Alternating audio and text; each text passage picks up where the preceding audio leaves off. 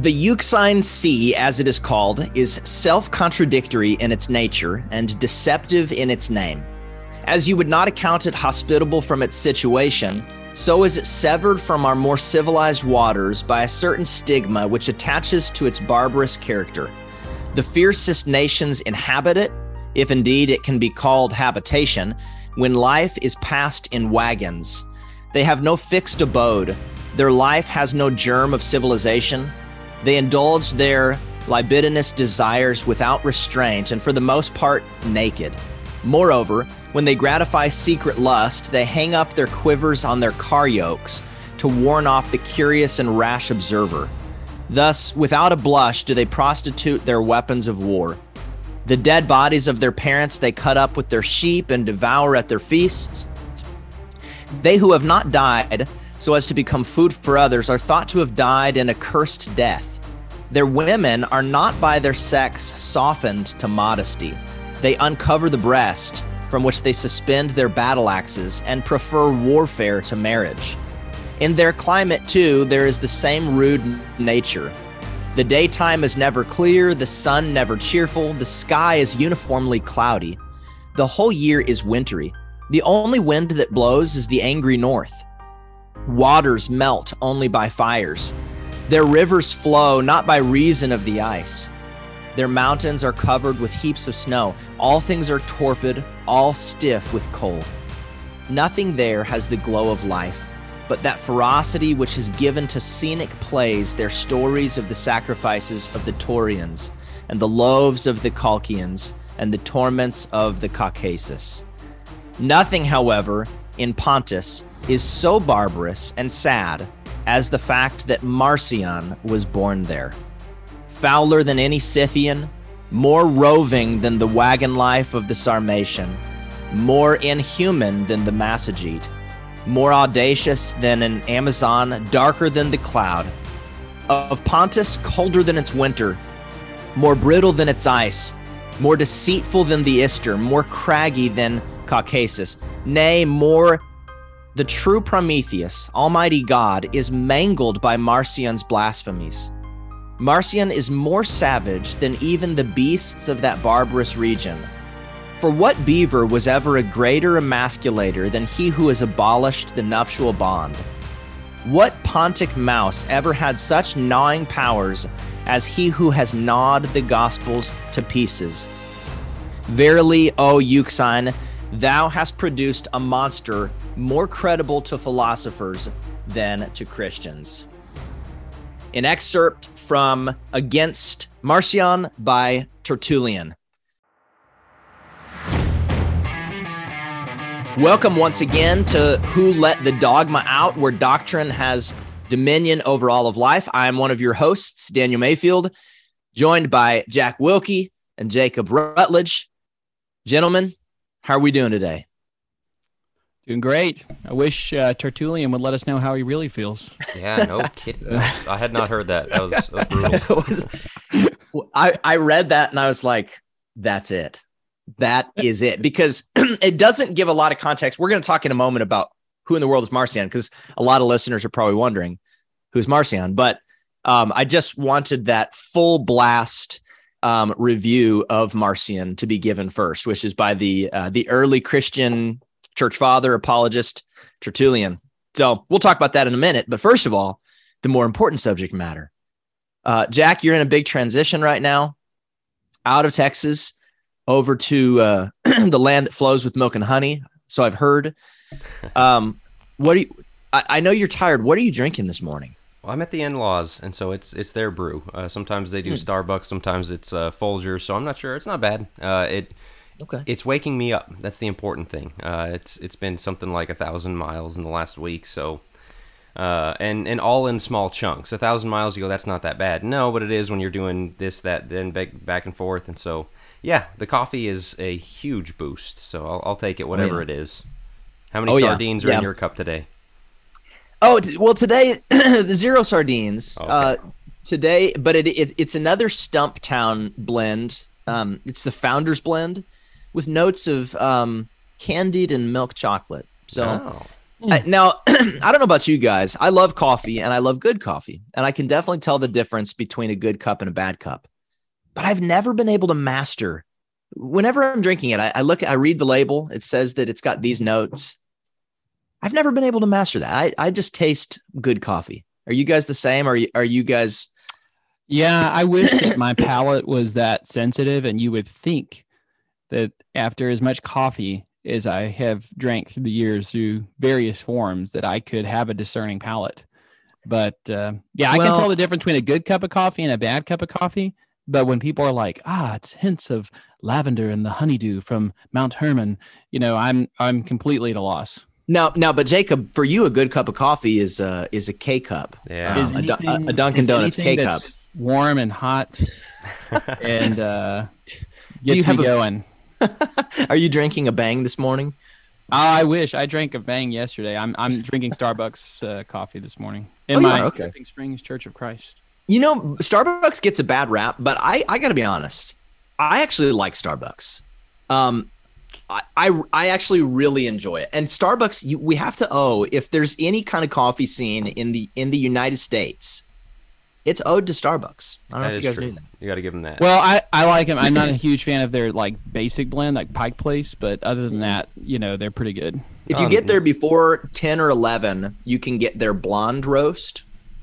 It's way better than uh, the their whatever they just give you when you order it. Unfortunately, yeah, and, the the politics of it, like it, it's always people with really bad politics that make really good coffee. So it's just the unfortunate reality of Seattle, it. Yeah. Yep. What yep. is the deal? I so guess speak, people that are just sitting around just thinking about not not connected. No, go ahead. Sorry. Well, you know, you know who hated coffee was Marcion. You know, he he probably. hated coffee.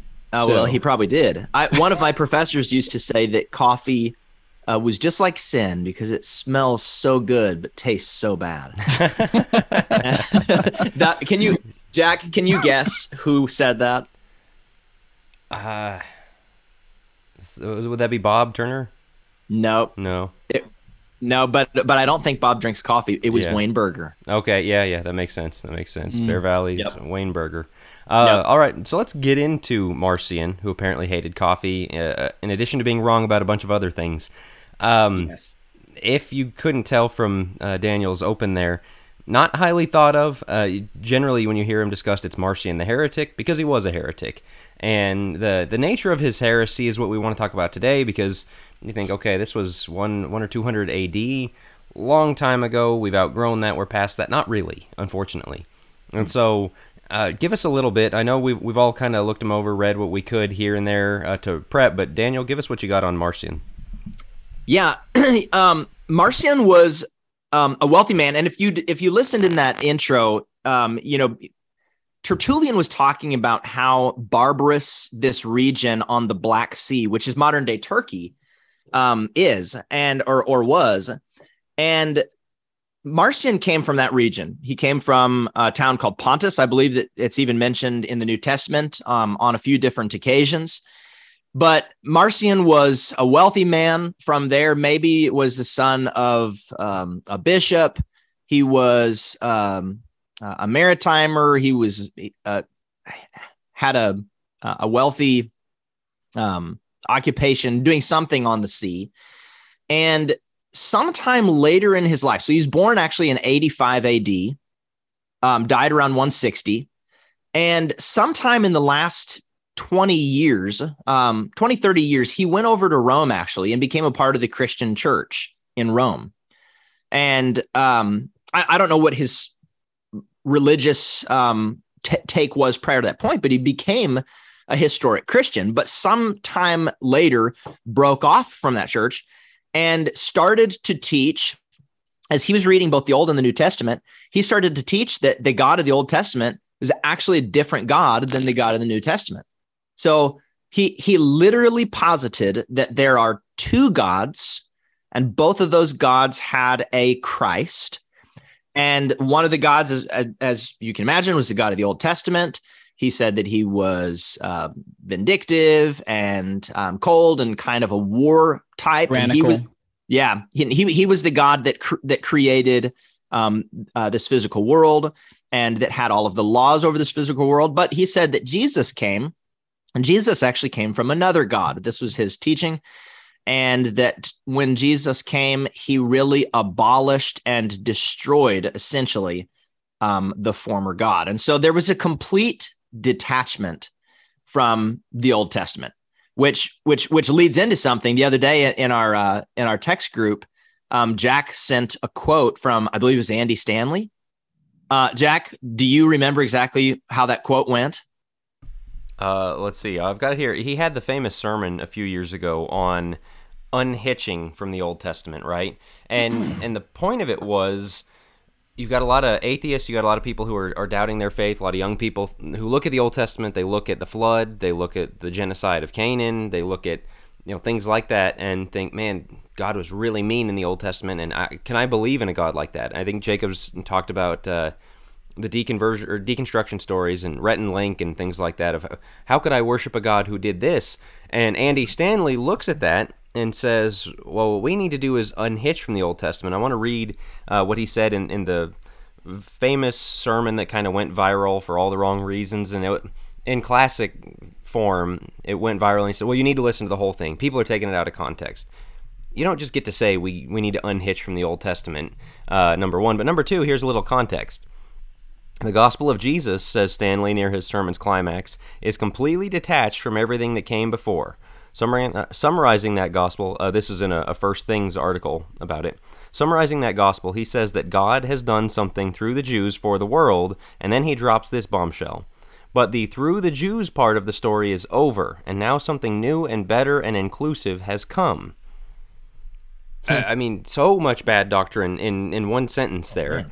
Uh, but this idea that, well, the Old Testament, that's, that's a little yucky. That's a little harsh that's a little strong. And so let's just preach Jesus. Let's just preach the gospel. Let's just, you know, avoid that stuff. And so he's not going all the way to Marcion and saying it's a different God, but in practice, they do the same thing. Let's right. just chuck the Old Testament in the trash and yeah. move on. Yeah, I think we've called we've coined this, uh, or maybe it was you, or maybe it was a collection of us. Marcionism light. This is this is the new modern. It's it's it's it's practically coming out in the same way because there's what it is at its root is there's some kind of shame when reading the the Old Testament story. Something shameful about it says that can't possibly that can't possibly be good. That can't possibly be the same God. And so um, we're going to, as Stanley says, unhitch. I wonder what Jesus would say when he said that uh, Jesus' teachings were completely separate. I don't remember exactly how you said it. Completely um, detached from uh, the Old Testament story. Um, remember, there's a certain passage I feel that Jesus said, "I didn't oh, come to destroy." At least Marcion was more honest about it, where he he looked at it and he said, okay, not only does the Old Testament not count, any New Testament book that leans heavily on the Old Testament, I don't, I don't like that either. So he cast out three yeah, of the so four you have Gospels. the Marcionite canon, right? Yeah, and so yeah. He, he just started, you know, kind of taking a Bible, uh, the equivalent of a Bible, and ripping out. I don't like this book. I don't like that book. I don't like the other book. Andy Stanley and, and this new wave to really be soft on the Old Testament, they're not giving up the New Testament in the way that they should because right. I mean you guys have preached on Romans, on Hebrews, on Galatians, on uh, really every book in the New Testament. I mean, it's just totally built on the Old Testament. You can't get away from it. You can't move on from it. There's no there's no context at all. Mar- Marcion believed that Paul was the only true apostle, which is interesting. Um, so he did he did keep Romans in his in his canon. Um, he believed Luke. Well, Luke was his gospel. Luke was his gospel without the infancy narratives. Exactly. He threw out the stuff that was that would have bound it and tied it to the Old Testament. Tertullian said, so Marcion didn't really come up with anything unique. He just took parts of scripture and Tertullian said that Marcion expressly and openly used the knife, not the pen, since he made such an excision of the scriptures as suited his own subject matter. So, again, this is the same kind of thing today, where whenever you see something inconvenient or that is disagreeable or unpopular, we just we just chuck it. Well, you also see influences of Gnosticism within Marcion. So, because of, I mean, the implications of his doctrine are essentially that, and you mentioned this, you know, that the Old Testament God created the present material world, and therefore Marcion rejected the bodily resurrection. Um, he re- and you see this within Tertullian's critique. He rejected marriage, right? He would actually only baptize the unmarried. Um, in fact, you know, Paul, I think, kind of um, ironically, you know, his promotion of Paul, but Paul kind of predicted this, right? In First Timothy 4 and verse 3, within the early heresies, they would forbid marriage. That's exactly what Marcion would do. So anything that was connected to the Old Testament. So, you know, it wasn't simply his doctrine, but the implications of it, the influences from Gnosticism. Um, and I think, you know, again, connecting that to our present day, whenever you reject the Old Testament God, there's going to be implications to that. And I think we don't have to get into this today, but I do think in some ways it implies a necessity of reinterpreting the cross and what atonement means, for example. Mm-hmm. Um, because there's essentially in many circles today a rejection of any con, you know, the expiation of sin, uh, mm-hmm. guilt. I was just reading in preparation. I was reading uh, William Lane Craig's new book on the atonement, which is good. Um, but he was talking about in there how much atonement theories today focus on more so on you know the conscious shame of the individual rather than you know our guilt before god well i i right. tend to think that that is the implication of a rejection of any old testament concept of expiation of sin with an atonement and our guilt before god and propitiation and satisfying of the divine wrath you got yeah, so you're saying there um, uh, i'm going to go back where you mentioned the gnostic part I've heard it taught in the church and, and grew up hearing this from time to time. The Old Testament was physical and the New Testament is spiritual. Mm. And yeah, there, there's some things of the physical requirements that were dropped, you know, the ceremonial uncleanness and, and the clean and unclean animals, things like that. Sure, you know, the sacrificial system, but there's a sacrificial system, uh, system in the New Testament, number one. Number two, there's the physical still matters and and we see things like that where you know uh, it talks about the elders going and anointing the sick with oil and we're like well Ah, I didn't really mean that. And and so you know we just throw out the physical because it doesn't fit that physical spiritual paradigm. And so right. we we take on the gnosticism that comes with rejecting the Old Testament. And then like you say the the guilt and the punishment. And how much have we talked about on this this podcast already halfway through the season? Genesis 1 through 3 how much is sourced in in those few chapters? And you know the need for atonement is is in there but so many other things. And these churches that go for theological minimalism just preach the gospel just love people just mm-hmm. you know stick to those things it's people who refuse to acknowledge the old testament who will not mind the depths of the old testament because it's so rich with those things that god has established of how life on earth is supposed to work Mm. Well, the, the biggest contrast within scripture is not the difference between physical and spiritual. The different the biggest contrast is between what is natural and what is spiritual. So, you know, physicality isn't the contrast, it's what is natural in this in the sense um it, natural not in the sense of according to God's nature, but that which is devoid of the spirit. So according to human wisdom, right. according to human reasoning. So right. if something is spiritual, it doesn't mean that it's non-material. If something is spiritual, it means it's born of the spirit. So we right. call the Bible a spiritual book, even though it's a physical thing, right? right? So we call it a spiritual book because it came from the spirit. And yeah. you see that contrast in First Corinthians 2 between the natural person and the spiritual person. And I think that was Marcion and also our fault as well, is it's not a matter of okay, is it physical or not, but is it governed and given and offered by the spirit? Right. Yeah.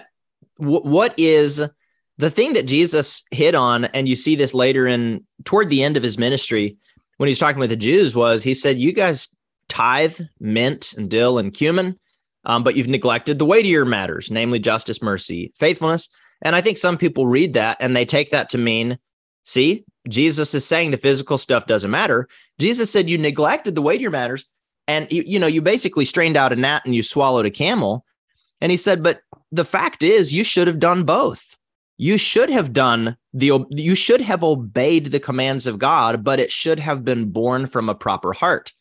If there if your spirituality doesn't work out naturally into the way that you live and what is happening on a physical level, then it isn't spiritual at all. It's really impotent. And Jesus was not against physical. He was saying, if all you are is physical and there is no heart and it isn't born and wrought from a pro- from a proper uh, a proper spirit and a proper uh, true allegiance and and um, pure religion, then it's uh, it's worthless. But that's that's a good um, Jack, I want, add, I want to add a couple more things on on the practical implications that come from this. You know that it is rejection of penal substitutionary atonement. It's you know the just preach the gospel thing. It, it, leaves out a lot of those physical things, like what a man and a woman is. We did the episode on that.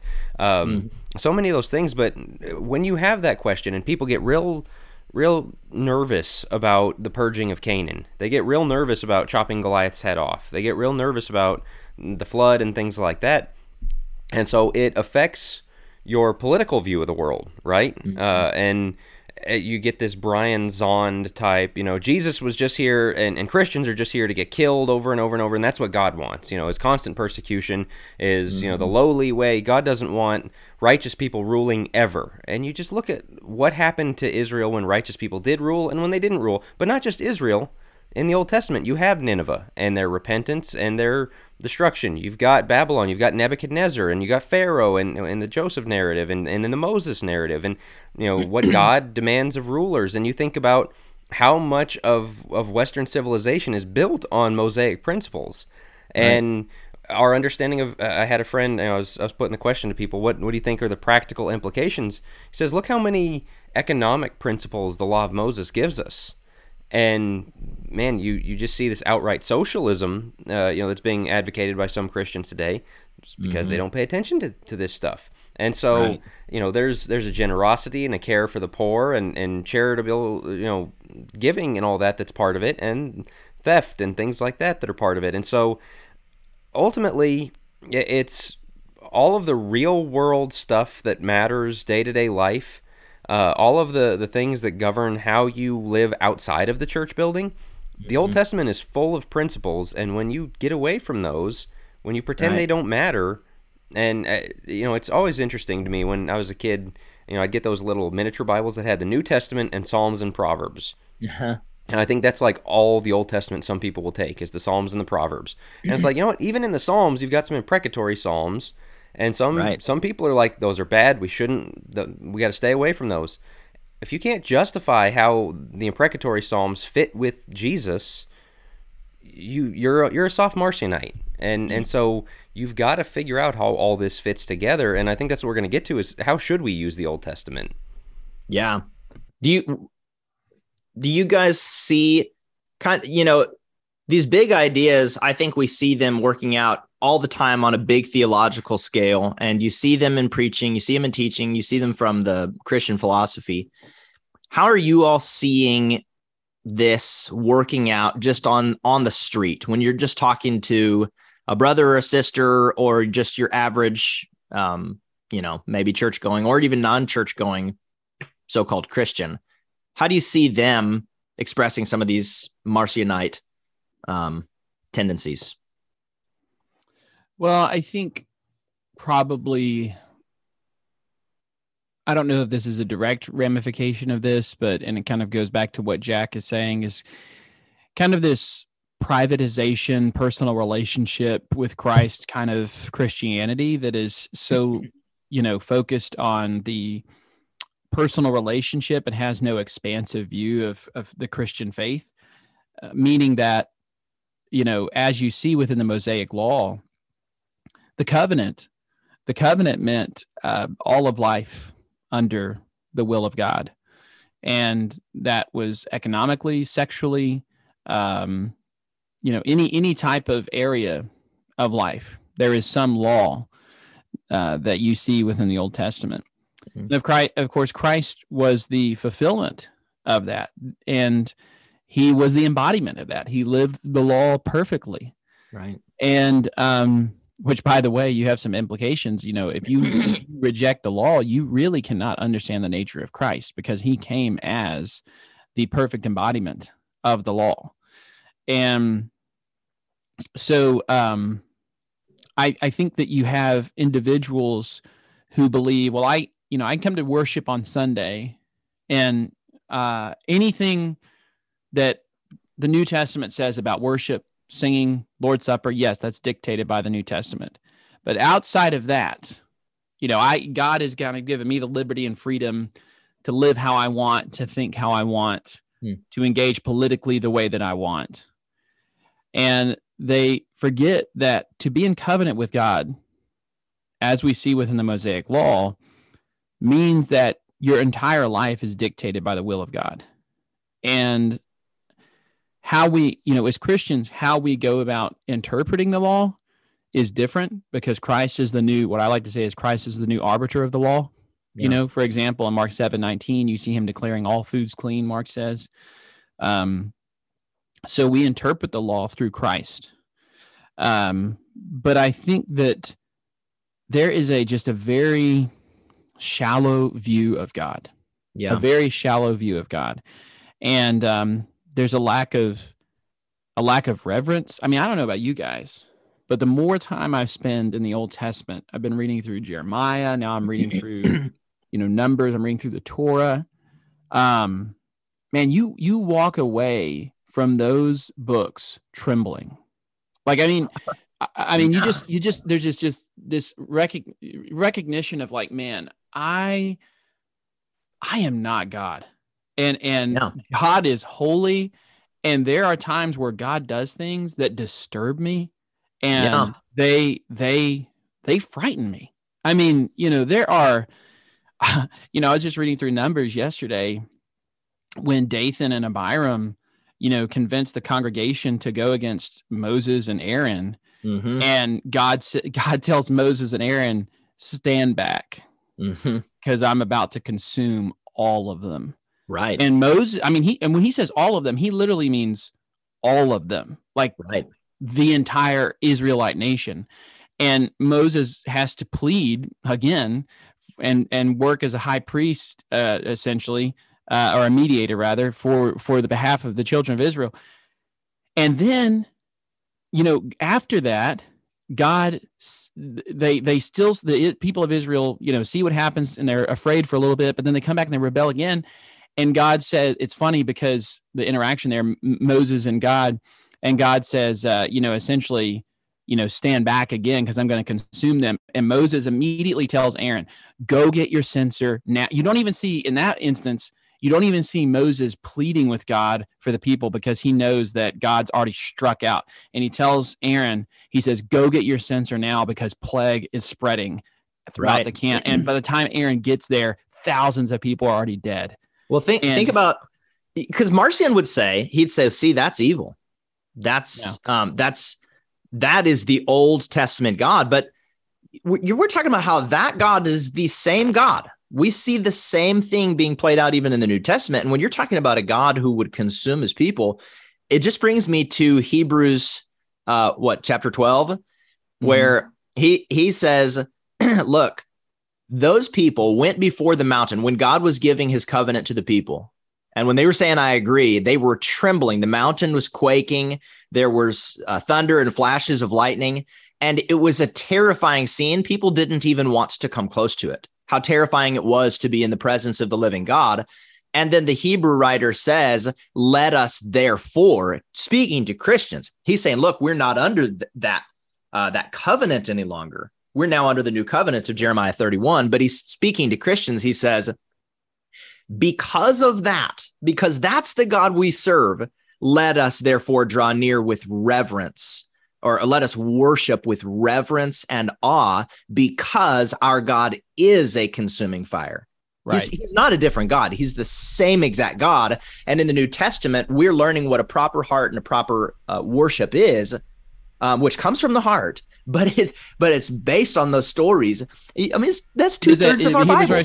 Yeah, and and that to me that is a great example of how the Hebrews writer interprets and connects the Old Testament to the New Testament, right? How the how Hebrews goes about understanding the Old Testament, interpreting it, and how he understands the Old Testament and the New Covenant, the Old Covenant, New Covenant coming together is that this is the same Hebrews 10 and verse 31 our God is a consuming fire so right. you know you see within Hebrews these probably I would say some of the more terrifying verses about God are found within the book of Hebrews. But at the same time, you have some of the most encouraging uh, stuff within the the book of Hebrews as well. And I think he, you know, he connects these like listen, our God is a consuming fire, but he is gracious and merciful. He's given the one time sacrifice for all time. Hebrews 10 and verse 14. So, and uh, so you see that there, I guess for me, the way you go back to your question a while back about like how do you see this within the church? I just think you see a very shallow, commercialized view of God. Mm-hmm. Whereas when you take the Old Testament, the panoramic of the Old and New Testament, you see this very awe-inspiring, um, fear-inducing, uh, mysterious uh, God who yeah. is outside of your control and yet deeply worthy of worship, uh, worthy of my life, and it it puts this whole new you, idea. Up. And I and I remember there's one of my favorite um, one of my favorite quotes from uh, the Lion, the Witch, and the Wardrobe with C.S. Lewis, right? Is when Mr. Beaver, the kids asked, you know, about Aslan, and they said, well, you know, he's a lion. Is he safe? And Mr. Beaver says, safe. He's a li- of course not. He's a lion, mm-hmm. but he is good. Right. Yeah. Yeah, that's I, awesome. I, like I had you have up, no understanding of that good but unsafe God. I had to pull up uh, Brian Zahnd. You guys familiar with him? I am. Oh, one of the worst theologians in the world today. Uh, very much the the soft.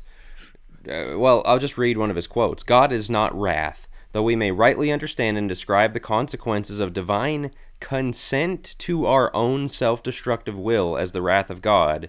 The truth remains that God is not wrath, God is love. It's that view that God doesn't punish anybody, He just lets you choose your own thing. And then going on, He says, God right. is not a killer, God is not violence. Like, I, what, what was the flood? I mean, right. like you have to, and to Jacob's well, point about Hebrews, that it's very much carrot and stick of this is a God who's capable of this, and this is what you deserve, and so you need to understand that side of God, and that's what makes the love side of God so much more powerful, is that He gave you a way out of it. He paid right. with His own blood to give you a way out of it, but it, this idea that oh God he doesn't want to punish anybody. He just lets you choose your own punishment. You choose your own. No, that that, no, that is so divorced from the Old Testament. This, this is something that I don't remember, and maybe this is because you know I, I really started studying theology within the past decade or a little more than a decade. But this seems to be pretty trendy right now. Is this idea that God does not send anybody to hell? Hell is is an existent place, but God doesn't send anybody there. God it, it it's really just what happens when somebody chooses to not go with God. And you know, God, you read in Jude that God created this place for the angels that didn't stay within their natural boundaries. Jesus speaking about this place that he's going to send, he's going to send out his angels to separate the good from the bad and to, to send the the rebellious to a, a place of uh, fire where there will be weeping and gnashing of teeth. And today, I just, I hear this all the time. Hell is not something God created. It's just a place where God doesn't, where God isn't. And it's because people choose to go where God isn't. No, there's, there is punishment and there will be God sending them there. And it is a place God created um, for those that are rebellious. Imagine, well, I mean, you see people just rejecting, I mean, just retching against uh, sinners in the hands of an angry God. One of the most famous sermons of all time, right? And man, it it is heavy. It is is really strong. Jonathan Edwards of you are deserving of the wrath of God. You're deserving of hell. You're deserving of punishment. You're deserving of all these things. And and hellfire and brimstone preaching. You've seen a total rejection of that. And and right. you know, it's it's one of those things that if you do that every single Sunday, yeah, you're not balanced. You're not getting the gospel right. And and I I understand a lot of people were driven away by a no grace gospel, and that's bad. But swinging the pendulum the other way and saying that no wasn't fear, Jonathan Edwards. Yeah, no, well, no, exactly. He had that, but you you need a sinners in the hands of an angry God thing, and it goes to our our sin episode. Ephesians tells us you were enemies of God, destined for wrath. You know, children of mm-hmm. wrath, and and so 5. like yeah, this is part of what you deserve, and so. Yeah you have to understand that and when you you reject sinners in the hands of an angry god as a concept oh he's not an angry god He's, he opened the ground and swallowed people up he killed everybody but eight people uh, he i mean he struck people dead right just on the spot in the old and new testament i mean that's the thing that's so funny is you have to Pretend Revelation doesn't happen. Pretend Ananias and Sapphira didn't happen. Pretend, you know, uh, Herod in, in Acts 12, the voice of a God. I mean, like, well, man, the gospel does not have a proper context apart from the wrath and the condemnation from God. This is what Paul, you know, if we want to, I think most people would agree that Romans 1 16 to 17 is not only the thesis of Romans, but essentially the thesis of the entire new covenant.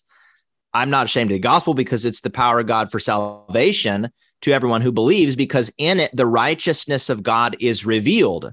But just after that, Paul goes on to say in 118, now the wrath of God is revealed uh, from heaven against all ungodliness and unrighteousness of men who by their unrighteousness suppress the truth. And Paul's speaking in present terms about that.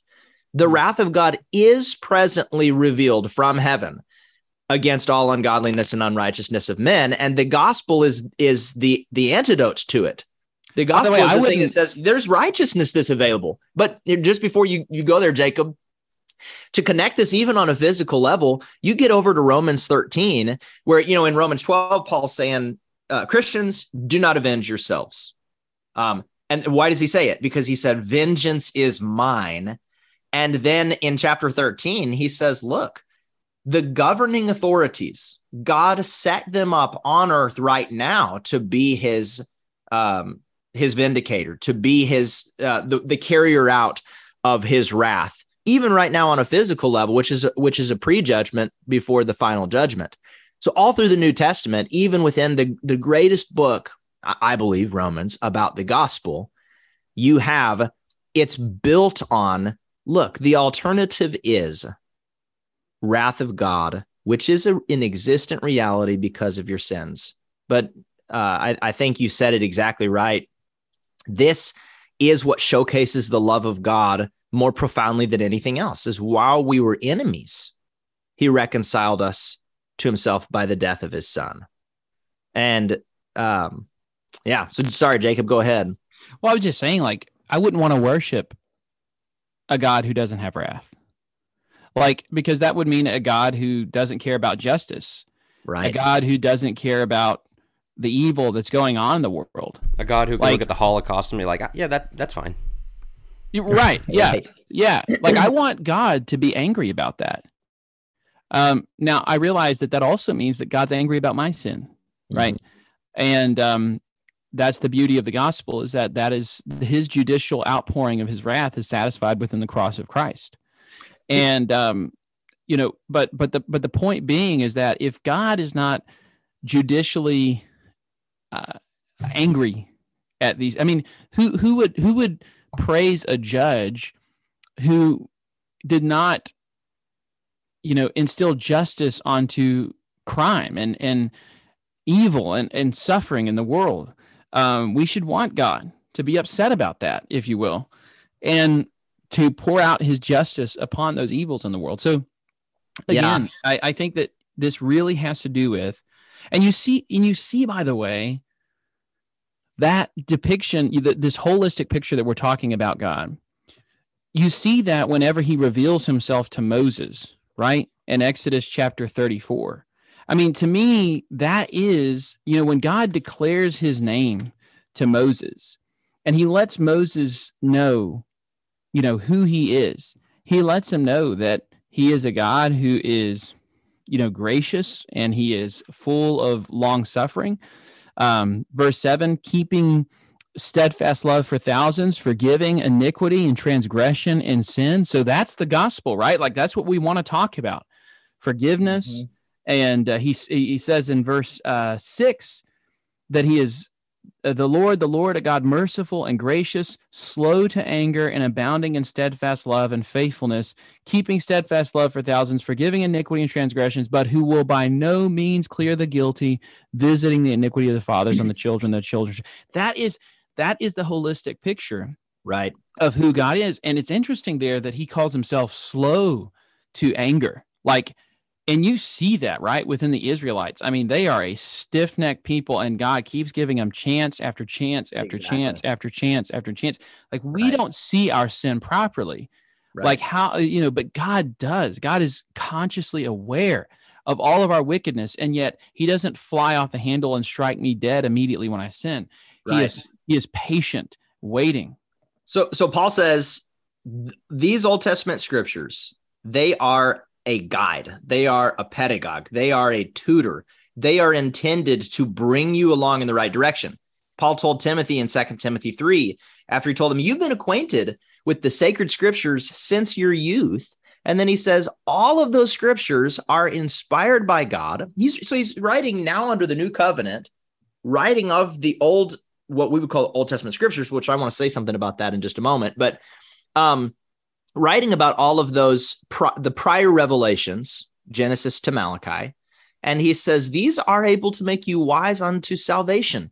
They are profitable for teaching for correction for for rebu- rebuking. So that's that's two-thirds of our bible right? I, I, somewhere somewhere around there. Maybe maybe two-thirds maybe between two-thirds and three-fourths of the bible are these old testament scriptures. It was the bible of the first century church too. Exactly so let me ask you this is it wrong then and you know i I think we would all agree here. Is it wrong to identify ourselves as New Testament Christians? Is that a is that a uh, and, and and maybe I'll, I'll I'll tell you what I'm thinking when I say that.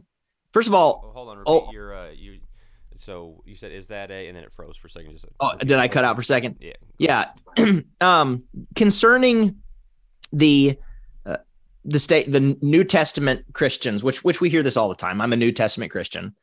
Is that a misnomer or is that, is that a poor way of describing what we are? And the reason I ask that is our, our Bibles are divided up uh, between Old Testament and New Testament, I'm not sure if I if I agree with that breakdown.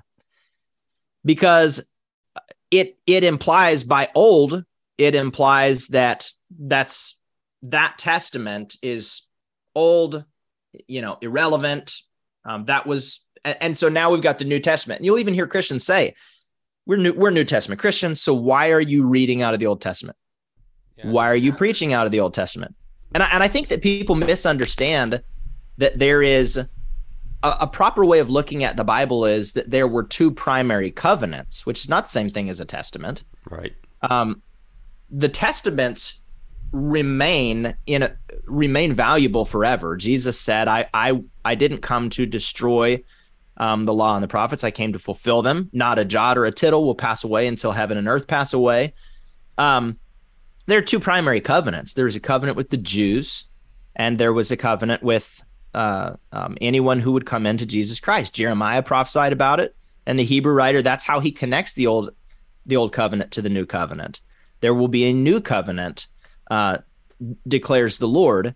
But just because we're under a new covenant, it doesn't mean that the uh, the first testament or the original section of um, scriptures is uh, is well. I so I I don't mind the old and new contrast. I, I think that comes from like Hebrews 8, where he talks about the old becoming obsolete.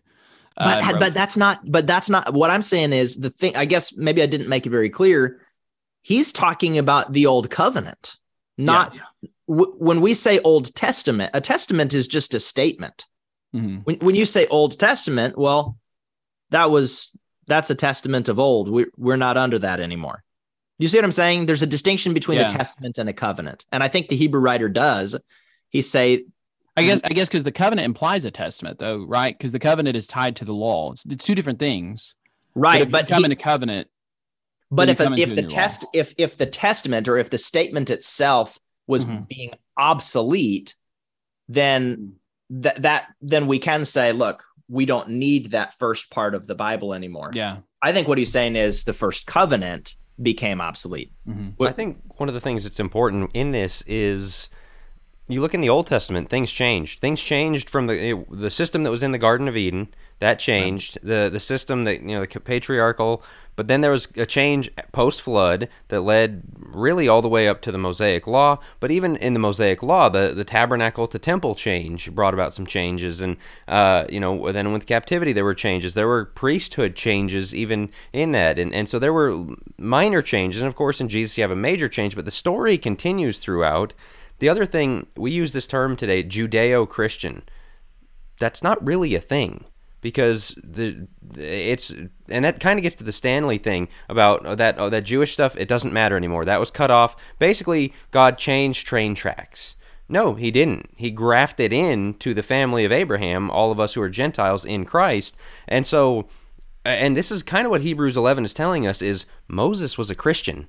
Abraham was a Christian. David was a Christian. Now you say, how were they a Christian before Christ? Because their faith was in the Christ who was to come. Their faith right. was in the promises God had made. And so they were part of the same stream as us. There was just, you know, the changes that God made in the stream away. And of course, Jesus being that, that focal point uh, that was the great change that, that brings in the Gentiles, that to all nations and all these things in Jeremiah 31, the new covenant. Um, but but the storyline is the same and so I, I, think to your point daniel I get, I get what you're both are saying you know is that there was a major change and the old was done away with and we can't go back to the old but it still right. was in this same stream of right. Uh, it goes back to the garden and the, the crushing of the serpent uh, is is all that one story and i think that's something that a lot of people miss is that it is one story. That the story of the Jewish people, you know, we would sing that, you know, as kids, Bible class or VBS or whatever. Father Abraham had many sons, and I am one of them. So are you. And as a kid, I was always like, well, that's weird, but I'm I'm not I'm not Jewish. You know, I'm Scottish. I'm mm-hmm. American. I'm just this lineage or whatever. But it really is, and I think we don't think of ourselves that way. And I think we still, yeah. you know, because there are ethnic Jews in the world today, they tell us right. it's very anti-Semitic to say that you know, we're kind of the people of God who replace them. But that's what Paul's right. saying is right. you know we in were Romans brought in in Romans in Romans 9 10 11 Romans 2 of those who are Jews are Jews of the heart kind of thing and so yeah. Uh, I think that really gets missed and, and under discussed as part of this as well and so I I get the, the use of New Testament Christians but I also get the idea of maybe moving away from that of just biblical Right. It, it's it's semantics ultimately, and I think somebody could say, and I've and I'm sure many have said it in a way that they mean it in the proper sense. What I'm what I'm saying is, I just am seeing a, a continual, almost rejection of, or devaluing of, the what we would call the Old Testament, um, and and I just don't know if I see that if I see it, I, th- I think God has one revelation and it has been uh, kind of continuously unfolded from the well, I don't like the phrase New Testament Christian just because I think it's silly. But I mean, I, I think it's an intentional way of, of trying to separate ourselves from other interpretations of Christianity. But, you know, yeah. we've always said, you know, just using biblical terminology, you know we're just we're just christians. We're just believers you know? I mean we're disciples. I don't say i'm a new testament disciple you know? I mean so i just but i i think that within you do see um both a continuation and a discontinuation. You see well interestingly there's, there's times where paul for example in first corinthians will say, uh, like in uh, 14, when he's talking about the silence of, of women within the churches, he says, as the law also says, you right. know, um, and he will, he will use the law in a more authoritative way than we sometimes do. Yeah. Um, and he doesn't, he doesn't view the law as the proper prescription for um, you know Gentiles or anything like that. I mean, I think you see that within the Jerusalem Council that things have you know shifted, particularly with Gentiles. Now, the whole question is is whether or not it still continues for the Jews, right. uh, as far as some of those those ceremonial things. But ultimately, the law is not our means of justification, but it is authoritative in the sense that it is the foundation by which Christian revelation is understood and interpreted. And we as Christians don't reject the law. We interpret the law through Christ. Mm-hmm. We're given a new understanding of God's will with as we see the law through the fulfillment of Christ. But it is still authoritative in the sense that it gives to us God's desires and will for humanity. And specific for for example, like when you look at the book of Proverbs, this is what's interesting to me. We treat the book of Proverbs, in my opinion, differently than any other book in the church. Because how many sermons have you heard where Proverbs are quoted authoritatively? Like, so, you know, I found um, most of the time growing up in the church was like, well, it's only authoritative if it's repeated in the New Testament. I don't know if you guys have ever like heard that before, but essentially, if it's repeated in the New Testament, it's something we're under as Christians. But then I would hear tons of sermons that quote Proverbs that are not at all quoted within the New Testament and they mm-hmm. were viewed as authoritative. So I find that interesting. But so the wisdom literature is almost viewed as more authoritative, authoritative in some ways. With yeah, the wisdom and the the song and the now I do think poetry. Yeah, and so I do think that um, the Old Testament expands our understanding of some of the things that Paul in the New Testament will just kind of quickly say that we don't have maybe a full understanding of. You know what he means by certain things. You know what what does it mean to love your neighbor as yourself. Mm-hmm. Okay. So that's the command love your neighbor as yourself. Right. Well, what does that mean to love your neighbor as yourself? Well, going back to what Jack was saying earlier, it means honoring property rights, it means um, giving due process, right. it means not bearing false witness, it means you know not coveting after these things and that so like and would we, again, would we say god doesn't care would we say god he doesn't care about the particulars anymore. That's what, that's what I'm saying. I think that we're just saying like these generic commands. Love your neighbor. Okay, but what does that in mean? Your heart, what does that look in the like? way you feel, in the way you feel. Right. Exactly. That, that, that's what it is. And and again, what we were saying earlier is if it doesn't bear out in practice, it means absolutely nothing. And the the mm-hmm. Old Testament gives a lot of the particulars on what the practice is. And I I think one of the things also is there's this there's a general misunderstanding of what it means to be in Christ.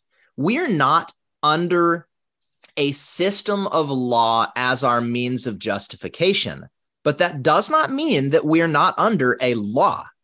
Otherwise, what is the basis of sin? Paul says, apart from law, there is no sin.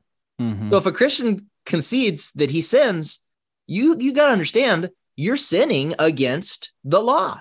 It's just that in Jesus Christ, my justification isn't by my perfect keeping of the law. My justification is by Christ's perfect keeping and my faith in Jesus Christ.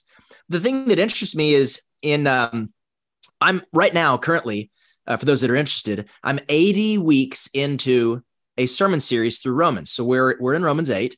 And when I told the church a few years ago, or a couple years ago, that I was going to preach Romans for at least three years, there was a, an, a, uh, um, a roaring laughter across the audience and I think people are starting to uh, take me seriously that that is what I'm doing.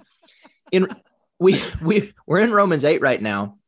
And listen to this. He says in Romans 8 verse 1, there's therefore now no condemnation for those who are in Christ Jesus, for the law of the spirit of life has set you free in Christ Jesus from the law of sin and death. Now, this is a contrast of the law that would condemn you versus this law that comes by way of the Spirit. But he says, For God has done what the law weakened by the flesh couldn't do. By sending his own son in the likeness of sinful flesh, and for sin, he condemned sin in the flesh in order that the righteous requirement of the law might be fulfilled in us. And then notice this who walk not according to the flesh, but according to the Spirit. So the way we live and the way that we walk, and what he goes on to say, the way even that we think and that we are to think about things is based in the spirit of God. That's what that is what is that's our standard now is the law of the spirit. So it's, it's not like we're not under or that there is no law that guides us. There absolutely is. It's just that we're not under the law as a means of justification. Is that right? Yeah, right. no, I, I agree. And that's what I'm saying. Like, you know, you see Jesus as the new arbiter of the law. I mean, he Jesus intentionally sets himself up as the new lawgiver within the Sermon on the Mount, Matthew five through seven. He's on a mountain giving law. I mean, it's like, where have we seen this before? Oh yeah, uh, Moses, right? And it's like, right. but instead of bringing tablets down from the mountain that he was given, he is speaking it authoritatively. And you'll even get some. I've I've even heard some, especially within the marriage, divorce, and remarriage debate say that see Matthew 5 through 7 was was under the old covenant. Yes, I've heard the same it thing. Was it was only to the Jews and and so they'll even go so far as to say that that sermon doesn't have any binding uh, nature on Christians today. Marcionite much? I yeah. mean that is heresy. Yeah, yeah exactly. I mean well, there, there is no other word for that than heresy. Yeah, what did Jesus mean? Go and teach them everything that I have commanded you. it's just mean, so it's just so mind-boggling. do you guys think that some of that? I know we're coming probably to the end of our time or close to the end of our time, but do you guys think that some of this has to do with, at least within the churches of Christ, our emphasis on like the Book of Acts and everything after that, and a failure to spend more time in the Gospels? Like growing up in the church, we didn't spend a whole lot of time in the Gospels. We spent more time in the Book of Acts and everything after that. Um, right. I can only speak from my own experience. I know that that's anecdotal, but yeah. Um, but well, I don't remember spending a ton of time in the Gospels. And at that, a failure to understand how much the Gospels are built on the old law. I, I think we really look at when Jesus says, you know, uh, I didn't come to abolish, but I came to fulfill, and, and that he fulfilled the law, and it's like, okay, that's done. We put it behind us. Let's move on to the new stuff. But you, what you're getting at there of Jesus giving a new law, you look at the start of Matthew. You've got Jesus is born, goes down into Egypt, uh, because there's a wicked king who's killing the male babies. He comes back, uh, you know, across the sea, back out of Egypt. He uh, is right. goes through the water of baptism. He's tempted in the desert by the devil, just like the people of Israel were. He's faithful right. through the temptation, unlike them. He comes to the mountain and gives the law. This is all paralleling Exodus perfectly. Yep. and so there's exactly. so many things like that in the Old Testament. This is the last thing I wanted to, to get to is the one time we do teach the New Testament is to little kids' Bible classes and uh, vacation Bible school. All right, let's talk about David and Goliath. Let's talk about Daniel and the lion's den. Let's talk about Jonah and the big fish, and and all of these stories. And well, here's the moral of the story. Right. There is a moral to those stories, but they're also, I mean, so deeply theologically rich with right. things that God is teaching us. The story of Jonah you could spend months in the four chapters of Jonah of what it's saying about the Jew Gentile relationships, God's view of the world and his call to repentance, and what's being done in the world in the, the Jew Gentile thing. And uh, I've got a buddy, shout out to, to Joel, has a great thread on Twitter about the parallels between Jonah being sent to Nineveh and preaching mm-hmm. to the mm-hmm. Gentiles, and Peter being sent to preach to Cornelius. Right. And that which is unclean, and, and and the locations, the geography, the details of this say this is a parallel happening and here's the right, right. way to well, do it, and the wrong way so, to do it. And uh, one more, David and Goliath. David goes out to battle against this giant, and, and you research the history of the giants and, and the, the wickedness of the people of Canaan, and you've yeah. got it, it just throws this detail in for no reason that he's covered in scale armor. Mm-hmm. Serpentine armor. His head is crushed by the seed of Eve and, and that lineage of Christ. It's a retelling That's of good. the gospel, and the Old Testament is full of things like that. And we get out of that you can slay your giants. Like right. Uh, the right. story well, so of that's Jesus the question so of rise up and and defeat your your uh, your chronic joint pain. Right. David killed Goliath. exactly. Exactly. well, so um man, you threw me off with that. Uh, oh, sorry. So uh, now that's my next sermon series. Like slay the giant of your arthritis.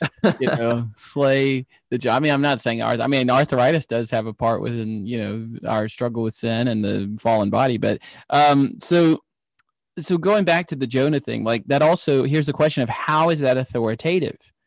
Okay, it's it's not authoritative in the sense of well, we're you know commanded to uh, be a Jew like Jonah was a Jew, but it is authoritative in the sense of how does God, going back to what you were saying, how does God interact with the world?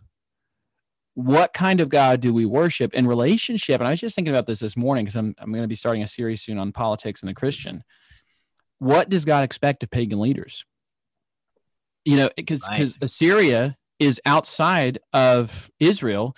Why is God? I mean, God is calling them to repentance. Okay. So, what does it look like when a pagan nation repents?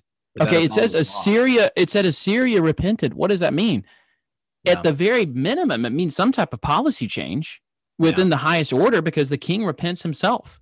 Yeah. So God expects for pagan nations to have policy changes which conform to his will that right. are outside of the dictum of the kingdom, right? right. That are outside the the the uh, direct uh, relationship to the church, to the congregation of Israel. He's, and he so, expects he expects that they would reward doers of good and yeah. punish evildoers and the whole context of that is built on the law of God. And and That's God is reigning through Israel over the nations because that is what's happening within Jonah is the law of God is going out from Mount Zion through Jonah. God commissions his prophet right. to go to the nations to tell them that they are under obligation from their God to right. repent and turn to him.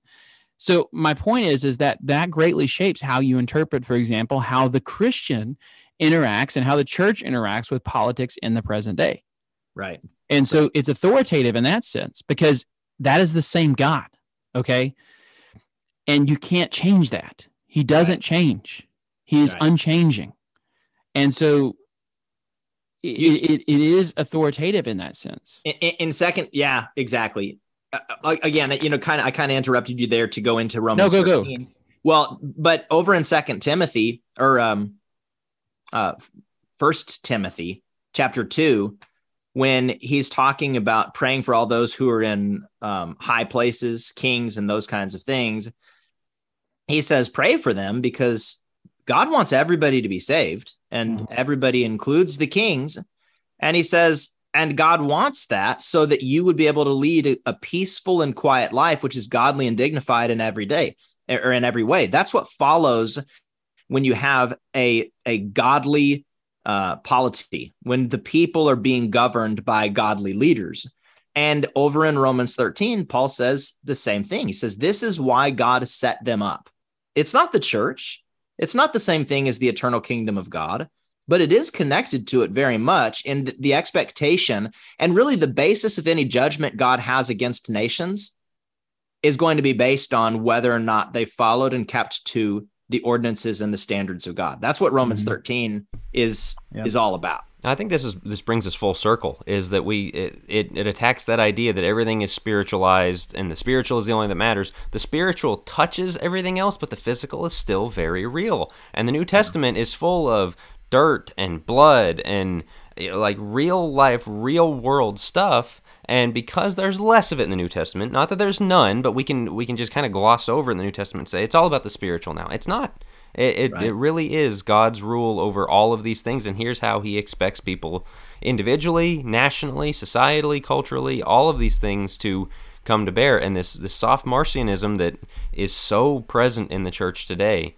Uh, man, we need to spend more time in the Old Testament. We need to preach and teach from the Old Testament, and again, not just you know the the basic moral one one moral lesson of Daniel and the lions, then one moral lesson of the flood or or whatever else. I mean, right. these are deeply theologically rich stories that you can mine the depths of them for weeks, getting out all the principles that these teach us.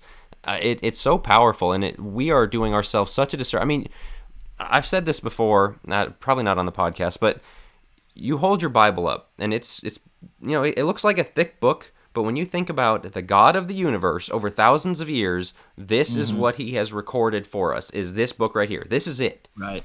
Right.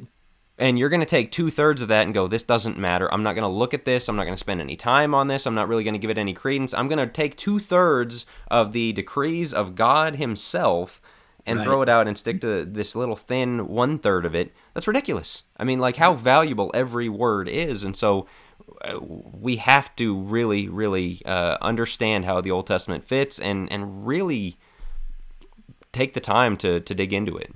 Well, Jack, I just want you to know you inspired me. Starting this Sunday, I'm going to start a 200 part series through Leviticus. yeah, yes, so absolutely. Get, so get ready. Yes. No, no please no, record but... your congregation's reaction to that one.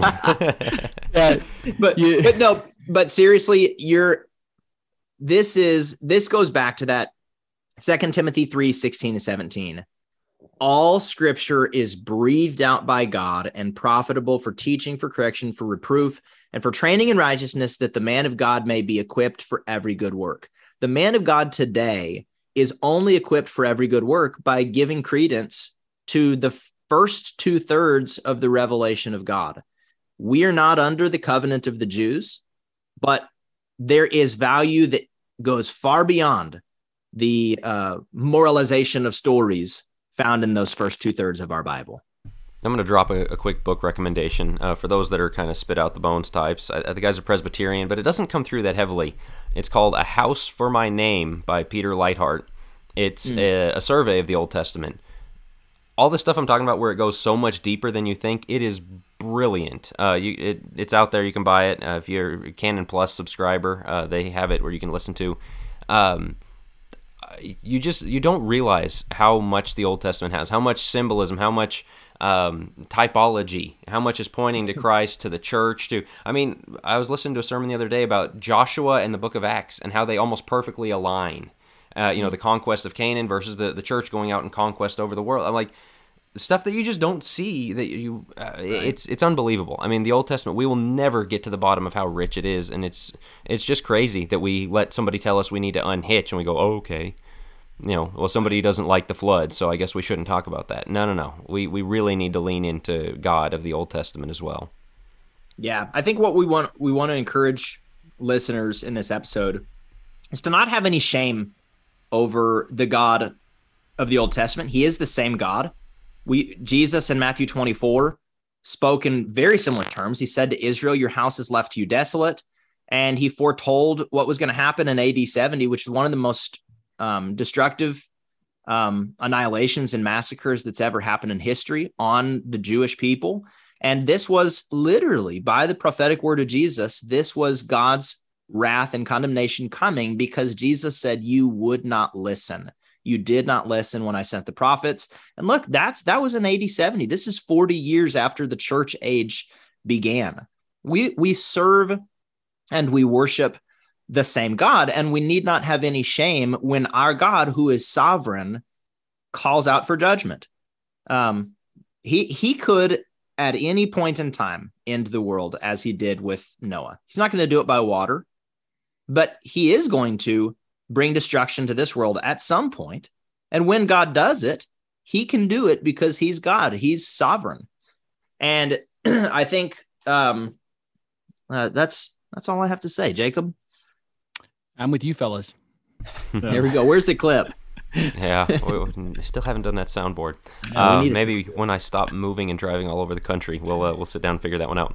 Um, all right, we'll wrap right there. We will be back next week. Uh, we did take that week off. That was kind of our mid-season break. Again, uh, I think Jacob was on a retreat. I was all over the country once again, uh, and so we we needed a little bit of a break in there. Don't but call we it a retreat. It was a workshop. A workshop. Okay. My bad. My bad. I was at a retreat. I was retreating. He was workshopping. So, um, yes. Um, so yeah, we uh, will plan on being back for the second half of the season each week up until uh, right about the holidays. We'll we'll stop uh, for the holidays and uh, so be looking for us every week. Make sure you're subscribed. We've had some really uh, good feedback on the ratings uh, on especially Apple Podcasts. So thank you to those that are giving us five stars, uh, combating, bringing our numbers back up a little bit from the haters. And so uh, leave us a review. Uh, give us your feedback. I know we get YouTube comments, and we're, we're going to try and keep up with those. And so just we love hearing from you guys and, and hope you're enjoying the show. We'll talk to you next week.